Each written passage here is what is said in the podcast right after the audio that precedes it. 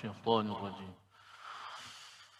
واتقوا يوما لا تجزي نفس عن نفس شيئا ولا يقبل منها عدل ولا تنفعها شفاعة ولا هم ينصرون.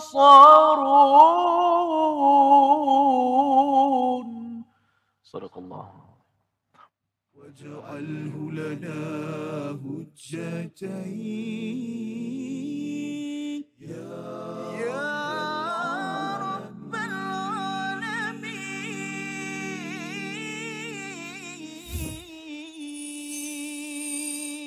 Assalamualaikum warahmatullahi wabarakatuh. Alhamdulillah wassalatu wassalamu ala Rasulillah wa ala alihi wa man wala syada la ilaha illallah syadana Muhammadan abduhu wa rasuluh. Allahumma salli ala sayidina Muhammad wa ala alihi wa sahbihi ajma'in. Amma ba'du. Kita bertemu dalam My Quran Time, Quran Salat Infaq pada hari ini untuk kita meneruskan pengajian kita pada halaman yang ke-19 melihat kepada ayat 123 dan 124 sebagai satu transisi daripada penghujung kisah Bani Israel dan masuk kepada kisah Nabi Ibrahim dan alhamdulillah pada hari ini kita bersama Al-Fadil Ustaz Tirmizi Ali. Apa khabar Ustaz?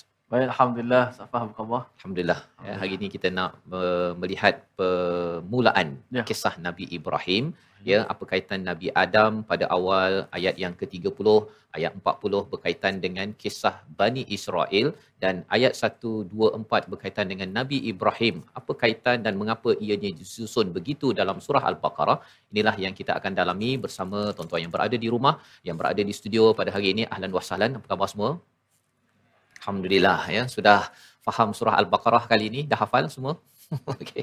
Alhamdulillah Ustaz ya. Harapnya kita boleh murajaah balik kan ayat-ayat hafazan sebelum ini dan bagi tuan-tuan yang berada di rumah walaupun satu ayat sebenarnya kita harapkan di sebalik satu ayat dua ayat yang kita hafal kita sudah pun belajar sampai halaman yang ke-19 ini moga-moga Allah berikan hidayah kepada kita dan jadikan kita sebagai umat muslimun yang kita akan belajar pada pada episod yang akan datang berkaitan dengan kumpulan keempat dalam surah Al-Baqarah.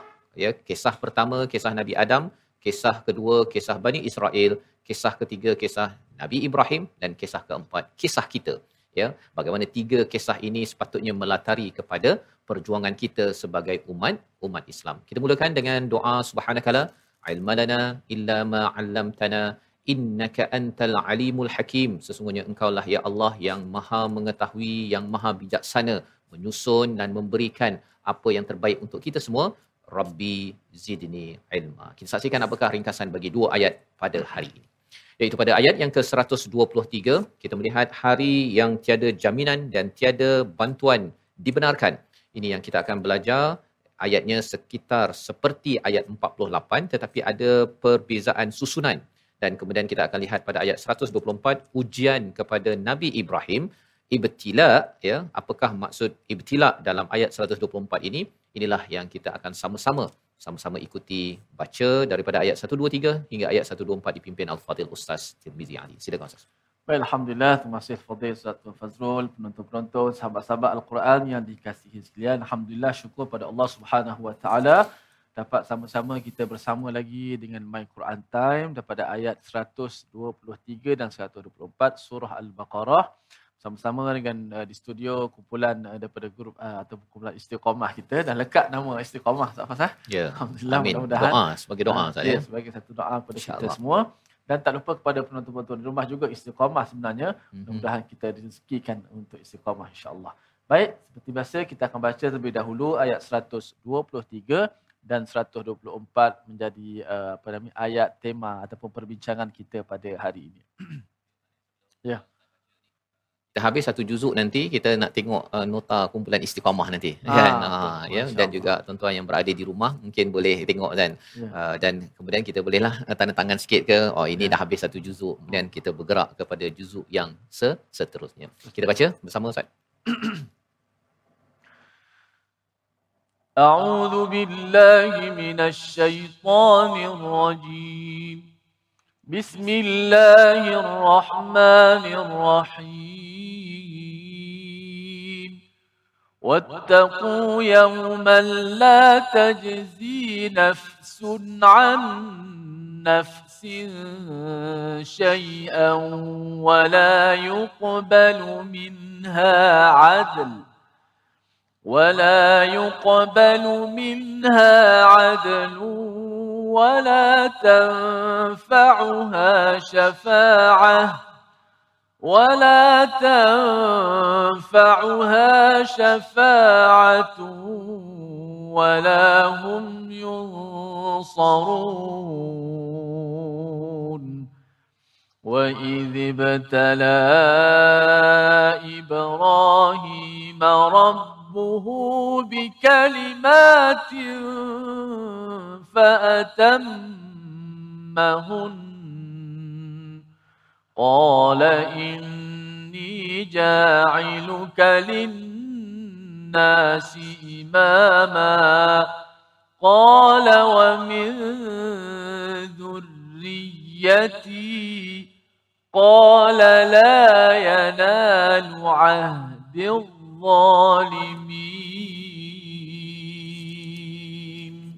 صدق الله Surah Al-Nazim itulah bacaan dua ayat daripada ayat 123 menutup kepada kisah Bani Israel daripada seawal ayat 40 dan kemudian kita membaca ayat yang ke-124. Mari sama-sama kita perhatikan apakah kandungan daripada ayat 123. Kalau sebelum ini pada episod sebelum ini kita berbincang uh, ulangan pada ayat 122 Ustaz ya. Ayat 122 ini adalah ulangan seperti ulangan ayat yang ke-47 uh, sebiji ya sama iaitu ya bani Israel uzkuru ni'mati allati an'amtu alaikum wa anni faddaltukum 'alal alamin. Allah mengingatkan pada Bani Israel sekali lagi untuk mengingati satu nikmat ya satu nikmat yang besar itu adalah nikmat rasul dan nikmat hidayah daripada Allah Subhanahu Wa Taala kerana nikmat itulah yang diperlukan oleh Nabi Adam bila sampai di atas muka bumi ini iaitu nikmat al-huda hidayah daripada Allah. Dan ini telah pun dijelaskan pada ayat 120 qul inna hudallahi huwal huda. Jadi pengulangan uh, kisah Nabi Adam berlaku dalam kisah Bani Israel ini. Dan kalau Nabi Adam tu sebagai individu bersama dengan Hawa kemudian kita bercakap tentang Bani Israel sebagai satu kumpulan yang diseru oleh Nabi Musa oleh nabi-nabi selepas itu sehingga Nabi Isa untuk memastikan bahawa kita sebagai satu masyarakat kembali perlu mengutamakan kepada hidayah sebagai hadiah paling besar daripada Allah Subhanahu Wa Taala. Kalau ayat 122 Ustaz ya bercerita tentang sejarah ya ingati ingatkan nikmat nikmat nikmat nikmat yang banyak itu tetapi Allah rangkumkan sebagai satu nikmat iaitu segala sejarah itu perlu ditakul ataupun perlu diuruskan dengan nikmat yang paling besar iaitu hidayah maka itu sejarah dan kemudian ayat 123 Allah menyatakan wattaqu iaitu dan takutlah kamu pada hari tidak seorang pun dapat menggantikan orang lain sedikit pun tebusan tidak diterima bantuan tidak berguna baginya dan mereka tidak akan ditolong. Jadi kalau ayat 122 cakap tentang sejarah, ayat 123 bercakap tentang ke depan Ustaz ya, berkaitan dengan hari akhirat. Ha, jadi ini perkara yang perlu ada pada seseorang ataupun satu kaum iaitu satu ingat sejarah dan satu lagi ialah ingat ke ke depan. Bani Israel orang Yahudi ni kebanyakan mereka ni bangga dengan sejarah kan. Bangga dengan uh, apa dia punya kaumnya, dengan sejarahnya, tetapi bila dia bangga sangat dengan sejarah, kalau tak takut pada hari akhirat, kesannya ialah dia kata bahawa kita ni nanti masuk syurga je. Kalau masuk neraka pun beberapa hari je. Itu kalau orang yang terlampau bangga dengan nenek moyang dan sejarah. Bahaya. Ya. Ha, sebenarnya kita perlu sedar kepada sejarah. Dalam masa yang sama kita kena sedar kita nak pergi ke mana. Ha, dan satu lagi kumpulan ialah orang yang nak ke akhirat Ustaz. Orang saya ni nak pergi ke syurga tapi uh, kamu nak ke syurga macam mana? Kan? Dia tak sedar pun nenek moyang apakah perjuangan para nabi orang-orang soleh pada zaman dahulu. Akhirnya dia kata uh, saya ni rasanya duduk nyenggeng je lah. Duduk je lah. Kan? Pasal saya rasa saya dah boleh baca Quran. Duduk je kat rumah dalam aircon. Faham ke tak faham ke. Uh, saya tak payah berjuang. Kerana apa? Kerana orang ini dia lupa sejarah. Ha, dia lupa ayat 122 untuk ingat balik sejarah perjuangan dan itulah nanti kita baca pada ayat 124 Allah bawakan balik kepada perjuangan Nabi Ibrahim. Ya perjuangan Nabi Ibrahim diteruskan oleh nabi-nabi sehinggalah kepada Nabi Muhammad sallallahu alaihi wasallam. Itu cara untuk mengembalikan jati diri. Ya jati diri kita ini anak-anak kita ini dia kena sedar sejarah dan dia kena kenal dia nak pergi ke mana. Ya kalau tidak dia kata saya belajar saya nak kerja dapat duit lepas tu saya beli kereta. Itu saja perjuangan hidupnya padahal orang dahulu mereka berjuang untuk menggapai hidayah nak pergi ke mana? Nak kembali semula ke daerah syurga Allah Subhanahu wa taala. Jadi pada ayat ini Allah menyatakan wattaqu yawman la tajzi nafsun an nafsin. Kalau kita lihat kepada ayat 48 ya sebagai uh, rujukan kita ayat 48 Allah menyatakan tentang wattaqu yawman la tajzi nafsun an nafsin syai'a. Sama ya tetapi bermula dengan perbezaannya pada ayat 48 wala yuqbalu minha syafa'ah Allah tidak menerima syafaat ya tidak menerima rayuan ya. Allah tidak menerima kepada sebarang rayuan. Tetapi dalam pada ayat 1 2 3 ini Allah cakap uh, wala yuqbalu minha adlu wala tanfa'uha syafa'ah kalau di sana tak diterima syafaah di sini tidak bermanfaat syafaah ya. Apa maksudnya dekat situ? Uh, bila dalam ayat 48 itu menceritakan bahawa uh, Allah tidak menerima uh, rayuan kalau nak lepas diri di akhirat nanti Ustaz ya. Tetapi di sini Allah cakap bahawa syafaah itu, rayuan itu tidak bermanfaat. Pasal apa? Pasal syafaat yang mereka boleh ambil ialah daripada kitab mereka Taurat. Syafaat itu boleh ambil daripada nabi, boleh diambil daripada malaikat. Tapi masalahnya tiga-tiga ini Ustaz, mereka tidak mengambil manfaat daripada tiga perkara ini. Jadi Allah kata, semua syafaat ini tidak bermanfaat pada kamu. Pelajaran untuk kita ialah Rasul ada dalam hidup kita, ambil manfaat. Al-Quran ada, ambil manfaat. Malaikat ada, ambil manfaat untuk malaikat mendoakan kita. Dalam majlis ilmu begini, kita selalu hadir majlis ilmu kerana kita tahu manfaatnya malaikat doakan keampunan kita.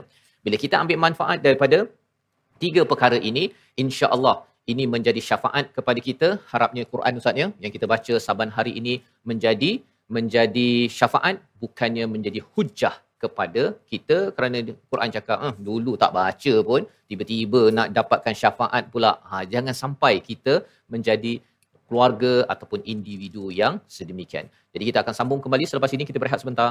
Quran time Quran salat infak insyaallah. واجعله لنا هجتين.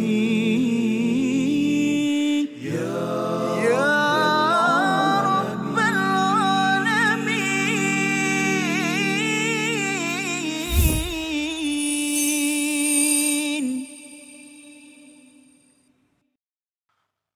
واتقوا يوما لا تجزي نفس عن نفس شيئا ولا يقبل منها عدل ولا تنفعها شفاعة ولا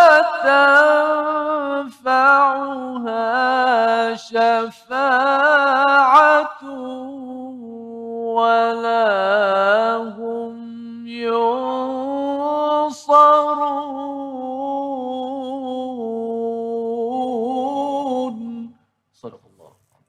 Kembali kita dalam My Quran Time, Quran Salat Infak kepada hari ini. Kita mendalami kepada ayat yang ke-123, penutup kepada kisah Bani Israel untuk kita mengambil pelajaran di mana Allah menyatakan, Wattaku, sila bertakwa, sila lindungi diri daripada mara bahaya azab pada hari satu, la tujzi, iaitu la tajzi ya iaitu tidak boleh diri dibela ataupun diganti oleh orang lain Ustaz ya. Walaupun mak sayang sangat pada anak tak boleh digantikan. Suami sayang pada isteri tak boleh digantikan. So masing-masing diri masing-masing. Itu yang pertama. Sifat hari tersebut yang kita perlu buat persediaan yang keduanya ialah wala yuqbalu minha adl. Tidak diterima tebusan. Kalau pada ayat 48 uh, tebusan ni nombor dua Ustaz. Mula-mula syafaat dulu baru tebusan. Tapi di sini terbalik tidak diterima tebusan dan tidak bermanfaat uh, syafaat ya. Mengapa? Kerana kalau pada ayat 48 itu uh, Nabi Bani Israel ini merasakan bahawa uh, mereka ada Nabi Musa mereka ada nabi-nabi mereka ada Taurat mereka ada malaikat ya yang boleh menjadi syafaah yang boleh mereka tolonglah rayu sikit pada Allah kita ni dapat keluar daripada kena saman ha kan? Sekali semua tu tak diterima maka mereka kata tak apalah kami bayar saman Ha, bayar saman daripada kena masuk penjara di akhirat iaitu neraka Allah Subhanahu Wa Taala. Tetapi pada ayat yang ke uh, 123 ini terbalik Ustaz ya. Terbalik pasal apa? Pasal daripada semua syafaat-syafaat yang boleh bila sampai di akhirat nanti dengan izin daripada Allah, Taurat ataupun Rasul, Nabi Musa ataupun malaikat, semuanya cerita-ceritanya mereka lawan. Ya, mereka tak berminat pun untuk kawan dengan Nabi Musa, tak berminat berkawan dengan Taurat, tak berminat kawan dengan malaikat Jibril, malah memusuhi dia. Maka Allah kata, kamu pasal kamu dah tak suka kawan dengan semua pemberi syafaat ini, maka mungkin kamu rasa nak beri tebusan. Tebusan pun tak diterima. Wala yuqbalu minha adl. Adl ini adalah tebusan ya. Uh, gantikan balik dengan diri saya, diadili dengan duit sebagai sebagai tebusan untuk saya mengelakkan daripada kena azab di uh, di akhirat nanti. Ataupun yang keduanya wala tanfa'uha syafa'ah yang kita bincang sebentar tadi semua syafaat itu tidak bermanfaat. Sebenarnya syafaat bermanfaat Ustaz ya? Orang nak ada orang boleh rayukan untuk kita dia sebenarnya bermanfaat. Tetapi kerana kita tak mengambil manfaat selama hari ini kan tiba-tiba je kita nak minta kawan kita recommend kita selama hari ni kita tak ada pun spend masa ambil masa dengan dia. Ambil masa dengan rasul ambil masa dengan Quran ambil masa dengan malaikat. Maka kalau kita tak berbaik-baik ketika di dunia ini semua ini tidak bermanfaat. Mereka ada Quran ada uh, Nabi Muhammad ada malaikat Jibril semua ada. Tetapi semuanya itu tidak bermanfaat bagi mereka yang tidak suka dan tidak ambil masa bersama dengan mereka walahum yunsarun tidak akan di, dibantu sama sekali apabila di diazab. Jadi ayat 1 2 3 ini diteruskan dengan transisi kepada satu perkara iaitu kalau Nabi Adam itu diuji gagal dan bertaubat kembali pada Allah. Kisah kedua kisah Nabi, uh, Bani Israel. Uh, mereka tersilap diuji tersilap tetapi mereka tidak mahu bertaubat kebanyakannya. Contoh ketiga adalah contoh daripada kisah Nabi Ibrahim. Kita baca ayat 124 untuk sama-sama kita memulakan apakah kita membuat pilihan. Ya, Pilihan nombor satu, Nabi Adam. Kaedah nombor dua, Bani Israel. Ataupun kaedah nombor tiga, seperti Nabi Ibrahim. Ayat 124 bersama Ustaz Tirmizi. Baik, Alhamdulillah kita masuk uh, ayat 124 uh, kisah Nabi Allah Ibrahim AS uh, bermula pada ayat ini sama-sama terlebih dahulu kita membacanya mudah-mudahan kita mendapat manfaat daripada bacaan hati kita bersih dan juga kita dapat sama-sama mentadabbur insya-Allah. A'udzubillahi minasyaitonirrajim. Wa idh ibtala Ibrahim rabbuhu bikalimatin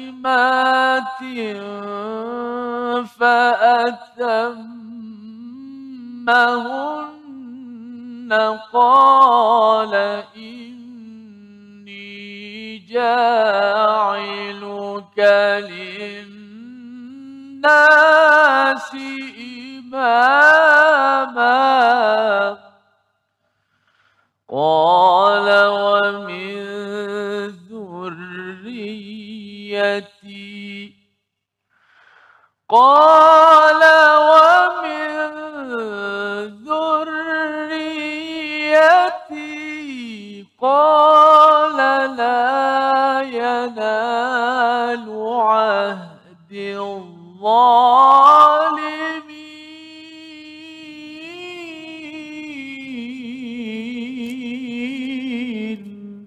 صدق الله. Surah Al-Nazim gitulah bacaan daripada ayat yang ke-124. Inilah kisah Nabi Ibrahim bertemunya orang Yahudi. Mereka menyatakan mereka daripada Nabi Musa. Ya, Nabi Musa itu keturunan daripada Nabi Nabi Ibrahim. Orang-orang Nasrani juga menyatakan bahawa mereka daripada Nabi Isa. Nabi Isa bila kita susu galurkan terus bertemu pada Nabi Ibrahim. Orang musyrik pun Ustaz. Orang musyrik yang berada di Mekah juga menyatakan bahawa kami ini sebenarnya ada Kaabah di Mekah ini sebenarnya ini adalah susu galur daripada Nabi Ibrahim. Jadi sebenarnya kalau Nabi Adam itu sebagai bapa, bapa, kita ada uh, anak-anaknya itu salah satunya adalah Bani Israel, ya. Ha, itu anak. Kemudian kita bincang pasal pasal bapa. So selepas bapa apa Ustaz?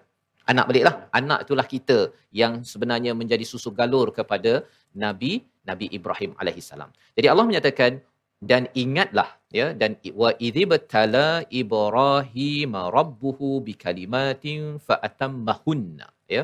Iaitu apabila Allah menguji Nabi Ibrahim ini ya Allah menguji sebagai Tuhan bi kalimat dengan kalimat-kalimat maka apakah yang menjadi respon kepada Nabi Ibrahim? Fa atammahunna itu melambangkan bahawa lulus ustaz. Nah, lulus dengan cemerlang sempurna segala apa ujian yang diberikan oleh Allah kepada Nabi Ibrahim tidak ada yang gagal. Tidak ada yang gagal. Suruh sembelih anak lulus. Suruh apa lagi? Tinggalkan isteri dekat uh, Mekah ya dengan anaknya Nabi Ismail lulus. Kemudian masuk api lulus. Apa lagi? Kena uh, kena pulaukan oleh ayah lulus. Macam-macam dalam kehidupan beliau ya selain daripada amalan-amalan agama yang Allah perintahkan semuanya syariat itu lulus. Di sisi di sisi Allah apabila melihat kepada kisah seorang insan yang bernama Ibrahim. Perkataan Ibrahim ini apa? Ya, kita bertemu kali pertama Ustaz ya. Ibrahim ini bukan perkataan bahasa Arab. Ia adalah daripada bahasa Ibru yang maksudnya awalnya adalah Ibrah uh, macam mana? Ya, saya kena rujuk iaitu Ibrahim ya. Iba itu maksudnya uh, ayah, Ra itu adalah uh, pemimpin dan Ham itu adalah uh, manusia ataupun kebanyakan uh, ramai manusia. Jadi Nabi Ibrahim ini uh, Ibrahim itu maksudnya adalah ayah dan pemimpin kepada seluruh manusia. Ha, itu sebabnya mengapa kita trace back balik, kita kembali balik, semua kaum yang ada di dunia ini, dia akan cakap tentang agama dia uh, sebagai Abrahamic faith, keimanan, kepercayaan yang bersusuh galur kepada Nabi Ibrahim. Jadi Allah menceritakan apa? Wa idzibtala dan kami dan ketika dia telah diuji Tuhannya kepada Nabi Ibrahim ya iaitu dengan kalimat apa maksud ibtila ini? Ibtila ini ujian dan biasanya orang cakap dalam orang Melayu saatnya ibtila ni ada kaitan dengan bala, ini mesti perkara yang uh, negatif. Ya, negatif. Tapi sebenarnya ibtila di dalam uh, bahasa Arab dia mempunyai dua maksud yang uh, berlawanan Ustaz. Satu adalah ujian sebagai nikmat dan satu lagi ujian sebagai sebagai kesusahan. Ha, jadi dalam satu ibtila dalam hidup kita kita ada kepayahan. Sebenarnya di dalam satu kepayahan itu ada nikmat yang sedang Allah sampaikan kepada kita. Itu adalah maksud ibtila. Ibtila dalam bahasa Arab bukannya kalau balak ustaz ya mesti oh ini semua yang Allah tak suka yang tak bagus. Bukan. Sebenarnya apa sahaja yang Allah uji kepada Nabi Ibrahim cuba bayangkanlah daripada uh, kena sembelih anak. Susah kot kan dalam peristiwa tersebut. Tapi dengan menghadapi lulus menghadapi ujian itu apa yang berlaku rupanya Nabi Ibrahim sunnahnya itu diikuti pada setiap orang yang yang uh, korban pada raya uh, korban dan siapa yang pergi haji yang pergi umrah sebenarnya dia mengambil uh, ritual ataupun ibadah yang bersusu galur manasik daripada Nabi Ibrahim. Jadi setiap kali sembelih lembu tu saatnya, sembelih kambing tu, pahalanya masuk kepada Nabi Ibrahim. Tapi Nabi Ibrahim menghadapi apa? Ibtila. Ha, jadi sebenarnya bila Allah bagi ibtila kepada kita, Allah bagi ujian kepada kita, sebenarnya Allah sedang menawarkan nikmat yang besar, yang berlimpah-limpah, tapi syaratnya mesti apa? Fa'atammahunna, iaitu mesti disempurnakan mengikut panduan daripada Allah Subhanahu Wa Taala. Membawa kepada perkataan pilihan kita pada hari ini, kita saksikan iaitu wala tanfa'uha syafa'ah perkataan yang kita ingin beri perhatian adalah tanfa'uha ya kata akarnya nafa'a bermanfaat ataupun berguna. 50 kali disebut di dalam al-Quran muncul dalam surah al-Maidah dalam surah Yunus dalam surah Hud. Dan kita maklum sebentar tadi kalau kita nak mendapat syafaat daripada rasul mendapat syafaat daripada Quran mendapat syafaat daripada para malaikat maka sudah tentunya kita perlu ambil banyak masa bersama dengan rasul bersama dengan Quran bersama dengan para malaikat Moga-moga akhir nanti kita dapat syafaat Ustaz ya. Bila kita ada banyak kesilapan apa sebagainya tapi Nabi kata Nabi merayu pada Allah sila bagi mudah sikitlah ya. Moga-moga dengan kita mengamalkan sunnah, ambil masa setiap hari bersama Al-Quran sejam paling kurang, rupa-rupanya ia adalah suatu perkara yang amat berharga bila sampai di akhirat nanti. Kita berehat sebentar kembali semula dalam My Quran Time. Quran, Salat, Infaq, insyaAllah. واجعله لنا هجتين. يا رب العالمين.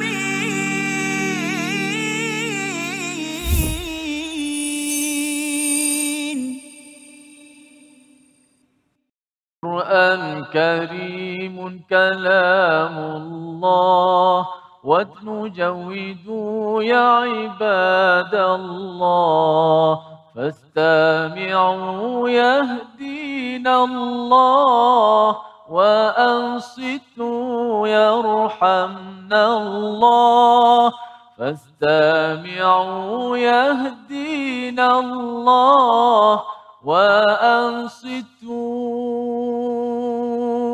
يرحمنا الله Alhamdulillah sama-sama dapat kita bertemu kembali dalam My Quran Time 2.0 Quran Salat dan Infak. Uh, susah juga nak menasyid ni Safas. Tapi kita cuba-cubalah uh, kerana irama-irama tu irama-irama Arab yang yang dekat dengan lagu-lagu Quran maka mudah sikitlah. Nak tiru macam Ustaz Tar tak boleh. Hmm. Ustaz Tar banyak banyak versi dia. Yeah. Nasyid dia kan. Ha, jadi kita tunggulah Ustaz Tar bawa lagu baru ni. Ah, kita harap Ustaz Tar ni buat lagu baru lepas ni lama dah ni kan kita nak tunggu lagu-lagu baru di pasaran insya-Allah. Baik, alhamdulillah terima kasih kepada semua penonton-penonton. Kita dapat uh, sama-sama belajar uh, apa nama tadabbur daripada ayat 123 dan kita pindah ayat 124 sebentar tadi. Kita kita rehat seketika untuk sama-sama ulang kaji tajwid, sebutan huruf, kalimah-kalimah al-Quran, intonasi-intonasi penting dalam kita menyebut kalimah huruf ada di punya intonasi dia. Uh, sebagaimana kita bercakap dalam bahasa Melayu, bahasa kita yang kita dah fasih, yang kita dah biasa, kita tahu di mana kita nak menekan eh, kalimah-kalimah perkataan kita.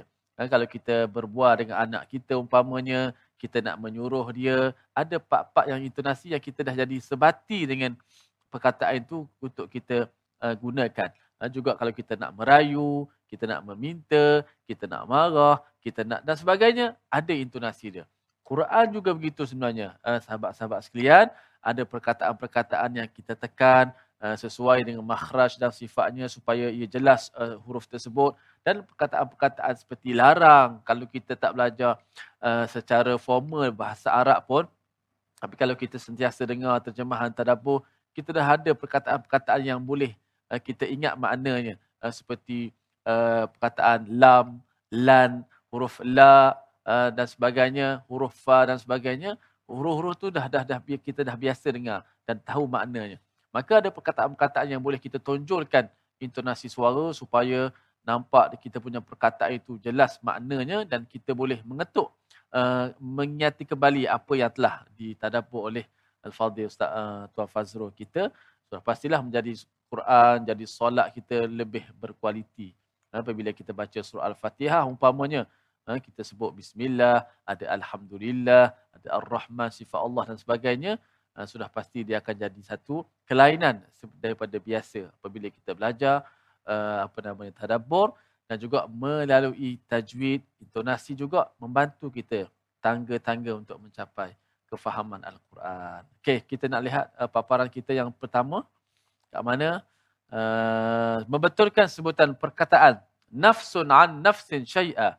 Pada ayat 123 eh ada perkataan wattaqu yawman la tajzi nafsun an nafsin syai'a.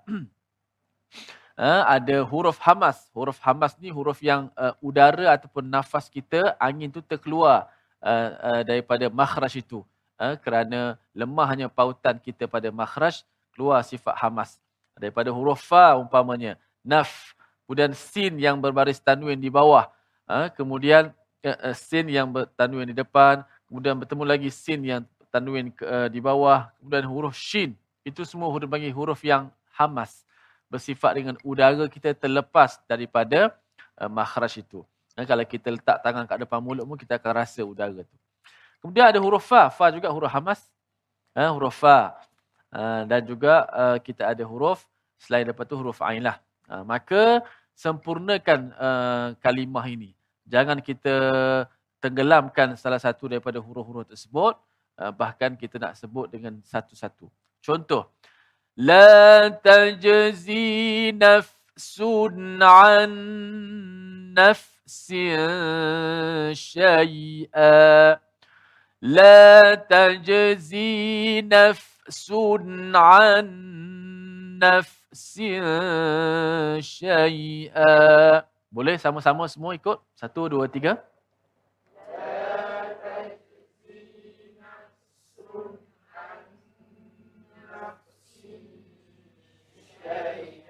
Ha, dalam uh, ada huruf sin tu, ada juga satu huruf fa yang agak lagi lemah daripada sin. Ha, fa ni lagi lemah. Jadi kalau kita tengok sin tu masih lagi bunyi jelas kan. Tapi fa agak lemah. Memang tak mampu kita nak bunyikan fa macam sin. Kerana fa dia agak lemah daripada sin. Maka fa itu jangan kalau kolahkan dia naf naf nafsun nafsun la tajzi nafsun an nafsin syai'a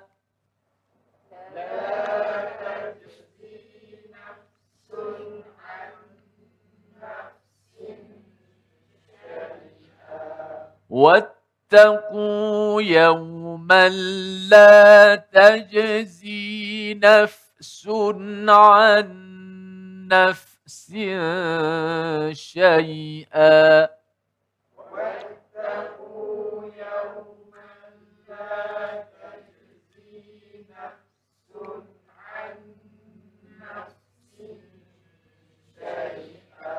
Okey, tak boleh kita baca nafsun an nafsin sayi'a. Oh, tempat shin pun jadi sayi'a. Ada juga yang dia, dia, dia biasa.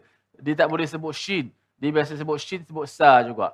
Ha, kalau dia bercakap insya-Allah pun dia sebut insya-Allah. Dia dengan sin juga. Jadi bila baca Quran tak boleh baca tu ha. Nafsun an nafsin sayi'a. Oh, tak boleh. Ha. Ubah makna ya. Jadi kita baca. Wat واتقوا يوما لا تجزي نفس عن نفس شيئا واتقوا يوما لا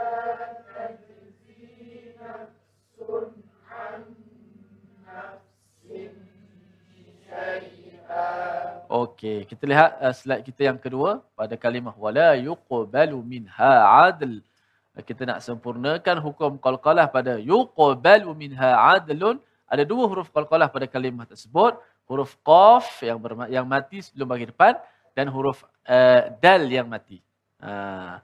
ولا يقبل منها عدل ولا تنفعها شفاعة.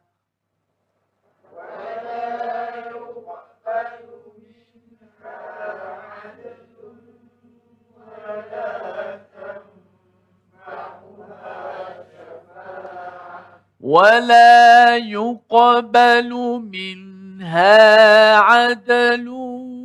ولا تنفعها شفاعة.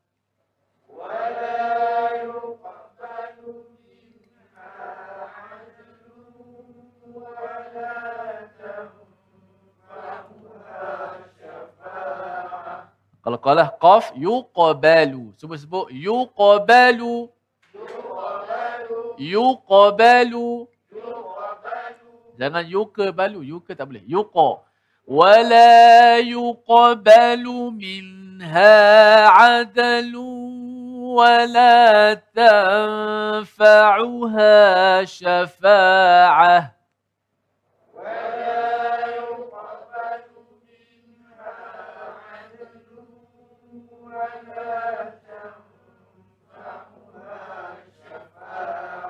Okey, jangan kita qalqalahkan. Ini adalah qalqalah sugra yang paling ringan sekali. Walaupun huruf qaf tu tebal, tu bunyi tebal. Tapi dia punya eh, masa dia tak boleh kita lamakan. Wala yuqbalu minha adlu. Tak boleh begitu.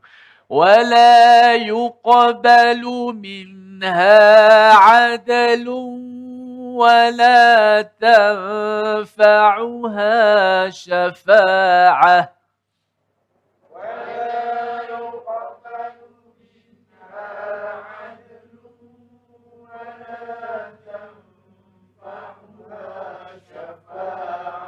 ولا تنفعها شفاعه ولا هم ينصرون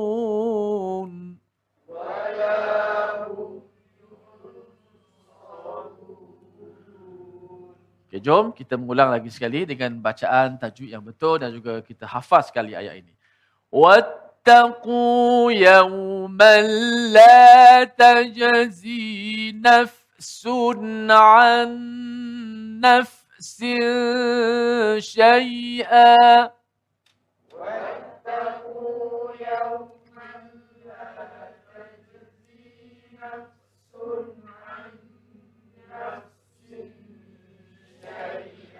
نفس عن نفس شيئا.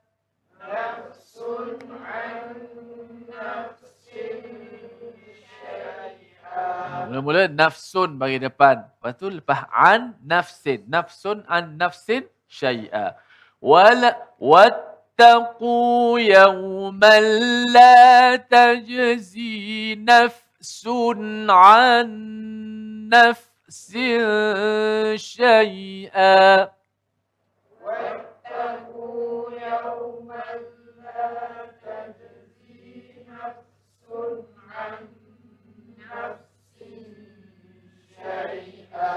ولا يقبل منها عدل ولا تنفعها شفاعة ولا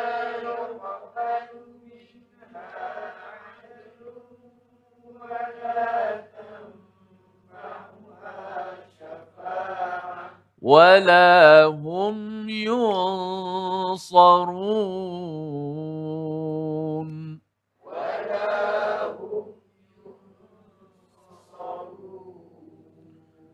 Last, tanpa melihat mushaf. واتقوا يوما لا تجزي نفس عن نفس شيئا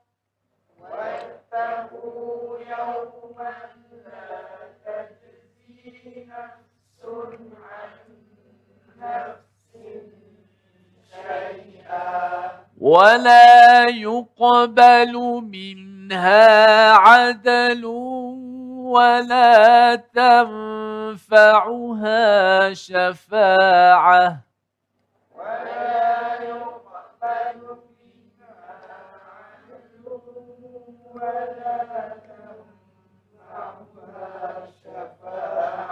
ولا هم ينصرون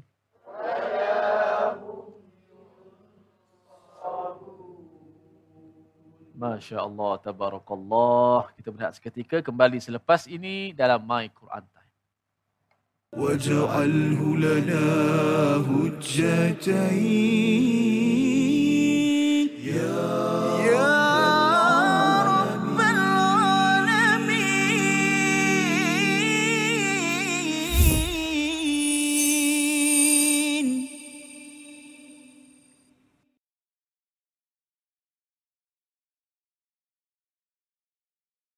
Kembali kita dalam Al-Quran Time, Quran Salat Infaq pada hari ini kita mendalami dua ayat. Pada ayat yang ke-123 dan ayat 124 transisi kepada kisah ketiga kita, kisah Nabi Ibrahim.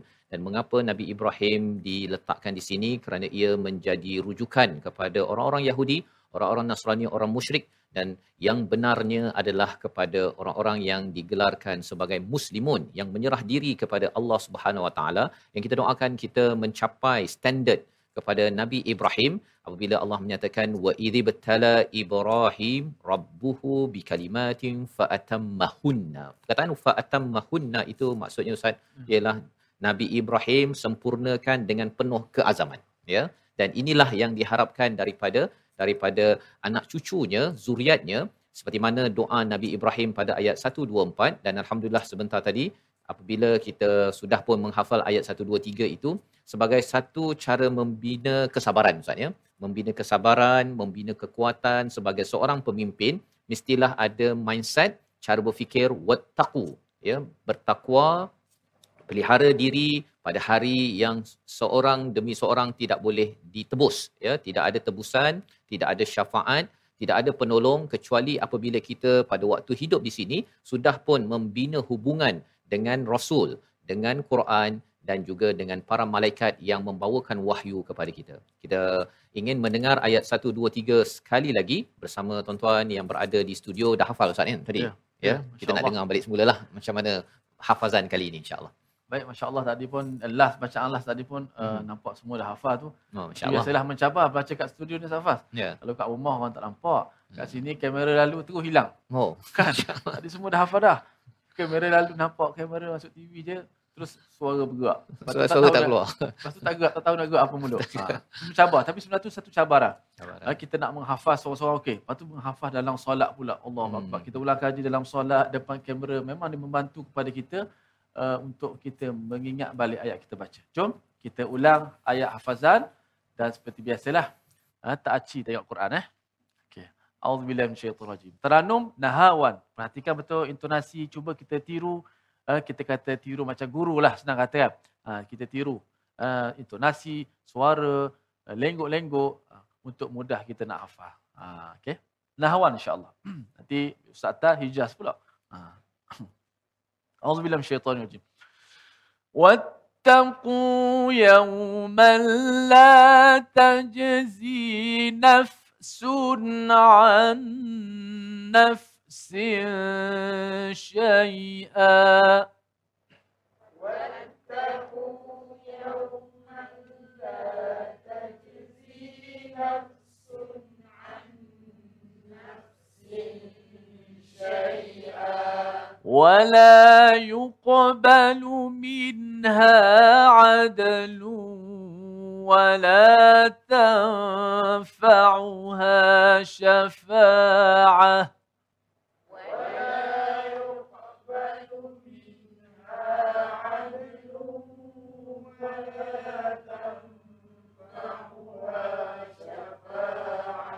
ولا هم ينصرون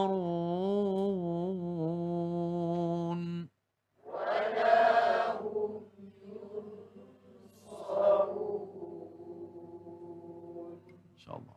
Ya, bacaan daripada ayat 1 2 3 itu sebagai peringatan kepada kita, sebagai persediaan kita dan lebih daripada itu bagi orang yang membuat persediaan dia akan jadi kuat Ustaz ya. Kuat dan Allah nyatakan pada ayat yang 124 itu wa idzi betala dan apabila kami menguji Nabi Ibrahim dengan beberapa kalimat peraturan, suruhan, Nabi Ibrahim menyempurnakannya dengan penuh keazaman. Itu adalah ciri Nabi Ibrahim. Maka bila dah dapat melalui ujian-ujian itu ya melalui ujian dan tahu bahawa sebenarnya ujian itu bukan sekadar membawa susah tetapi ada nikmat di sebalik ibtila itu sendiri ya. Dan itulah yang berlaku dalam sejarah dan selepas itu Allah menyatakan apa? Qala inni ja'iluka linnasi imama. Ya iaitu aku sesungguhnya aku menjadikan kamu kepada seluruh manusia ini sebagai imam. Ha, seperti mana yang kita belajar tadi kan? Ibrahim ini perkataan Hebrew. Jadi orang-orang Arab tak tahu maksudnya apa Ustaznya, tetapi Allah terus terjemahkannya di dalam ayat ini, inni ja'iluka linnasi imama, iaitu sesungguhnya aku menjadikan kamu sebagai imam kepada seluruh manusia. Sebenarnya itu terjemahan daripada perkataan Ibrahim. Ya, terjemahan ib, ib tadi iaitu uh, bapa, kemudian ra tadi iaitu pemimpin dan him itu adalah kepada seluruh manusia ataupun ramai ma- manusia. Jadi sebenarnya walaupun kita tak belajar bahasa Hebrew pada hari ini tetapi rupa-rupanya bagi orang Arab bila membaca ayat ini bagi kita yang membaca oh rupanya Allah terjemah. Nanti kita akan jumpa lagi perkataan Ismail contohnya bukan bahasa bukan bahasa Arab tetapi nanti akan diterjemahkan cepat-cepat oleh Allah Subhanahu Wa Taala dalam Al-Quran itu sendiri ya untuk kita memahami istilah-istilah yang datang daripada bahasa asing tetapi ianya dah dimasukkan di dalam Al-Quran. Jadi apabila Allah menyatakan Nabi Ibrahim ini sebagai imam, kata Nabi Ibrahim qala wa min zurriyati. Permintaan daripada Nabi Ibrahim Ustaz uh, untuk uh, cucu keturunan aku ke? Ha lebih kurang begitu. Jadi Allah menjawab la yanalu ahdiz zalimin. Ya, ianya tidak akan berlaku ya janjiku ini tidak akan berlaku menjadikan uh, man, apa imam ini kepada orang-orang yang yang zalim. Jadi apakah yang kita belajar daripada perkara ini? Satu Allah jadikan Nabi Ibrahim sebagai pemimpin. Ya, pemimpin maksudnya yang memimpin bukan rasul tapi istilahnya imam di sini yang akan diikuti oleh seluruh manusia, sarwa jagat seluruh dunia. Satu.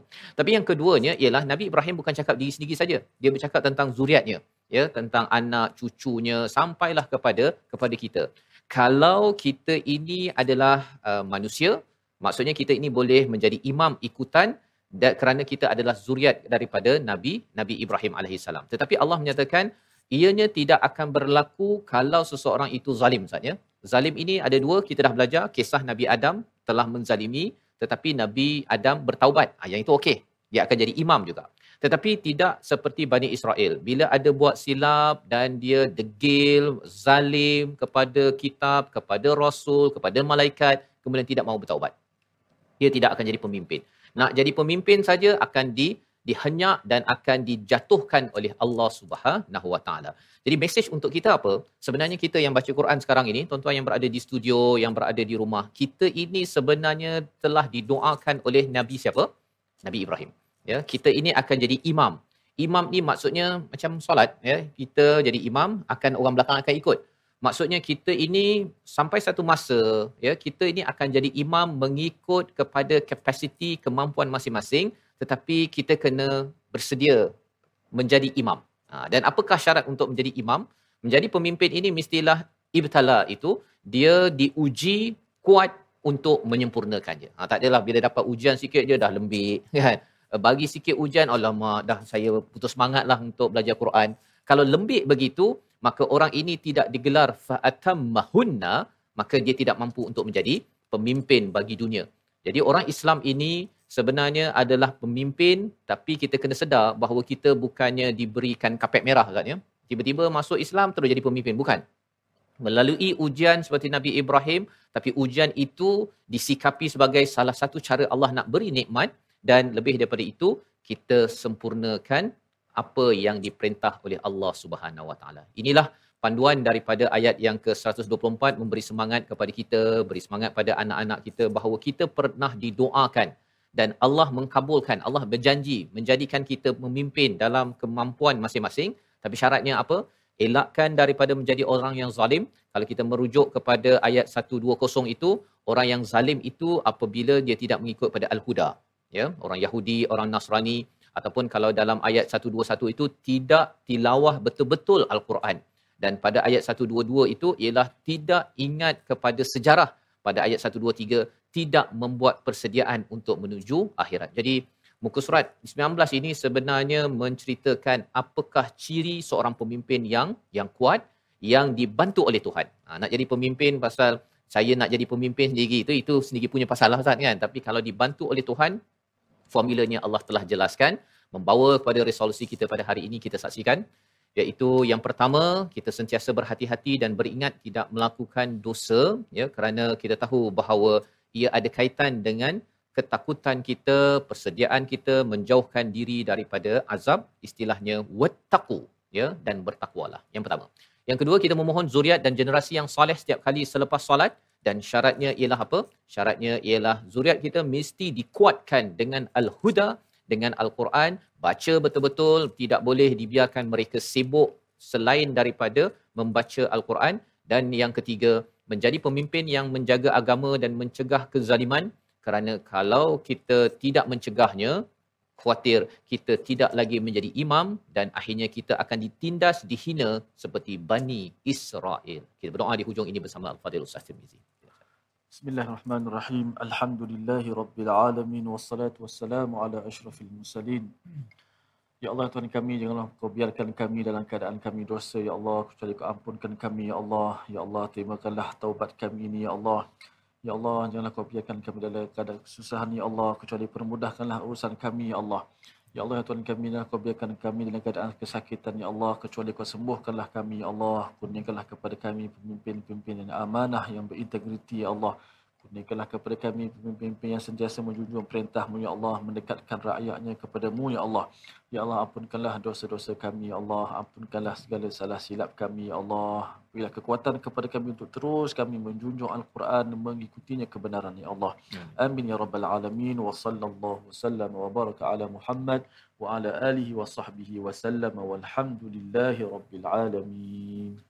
Amin amin ya rabbal alamin. Moga-moga Allah mengabulkan doa kita untuk kita selalu bersama Al-Quran dan kita tahu bahawa sebenarnya kalau kita ingin menjadi imam, menjadi pemimpin, Allah akan bantu apabila kita sentiasa bersama Al-Quran. Inilah yang kita ingin sebarkan dengan tabung gerakan Al-Quran di mana dengan platform ini kita harapkan tuan-tuan semua dapat menyebarkan, dapat berkongsi kaedah bagaimana untuk kita melebarkan yatlunahu haqqa tilawatih tilawah Quran sehingga kan generasi kita adalah generasi yang sentiasa kuat menahan ujian dan menyempurnakannya berpandu al-Quran sehingga diangkat menjadi pemimpin dengan bantuan daripada Tuhan insya-Allah. Kita bertemu lagi dalam siri akan datang untuk menyambung kisah Nabi Ibrahim. My Quran Time, Quran Salat Infaq insya-Allah.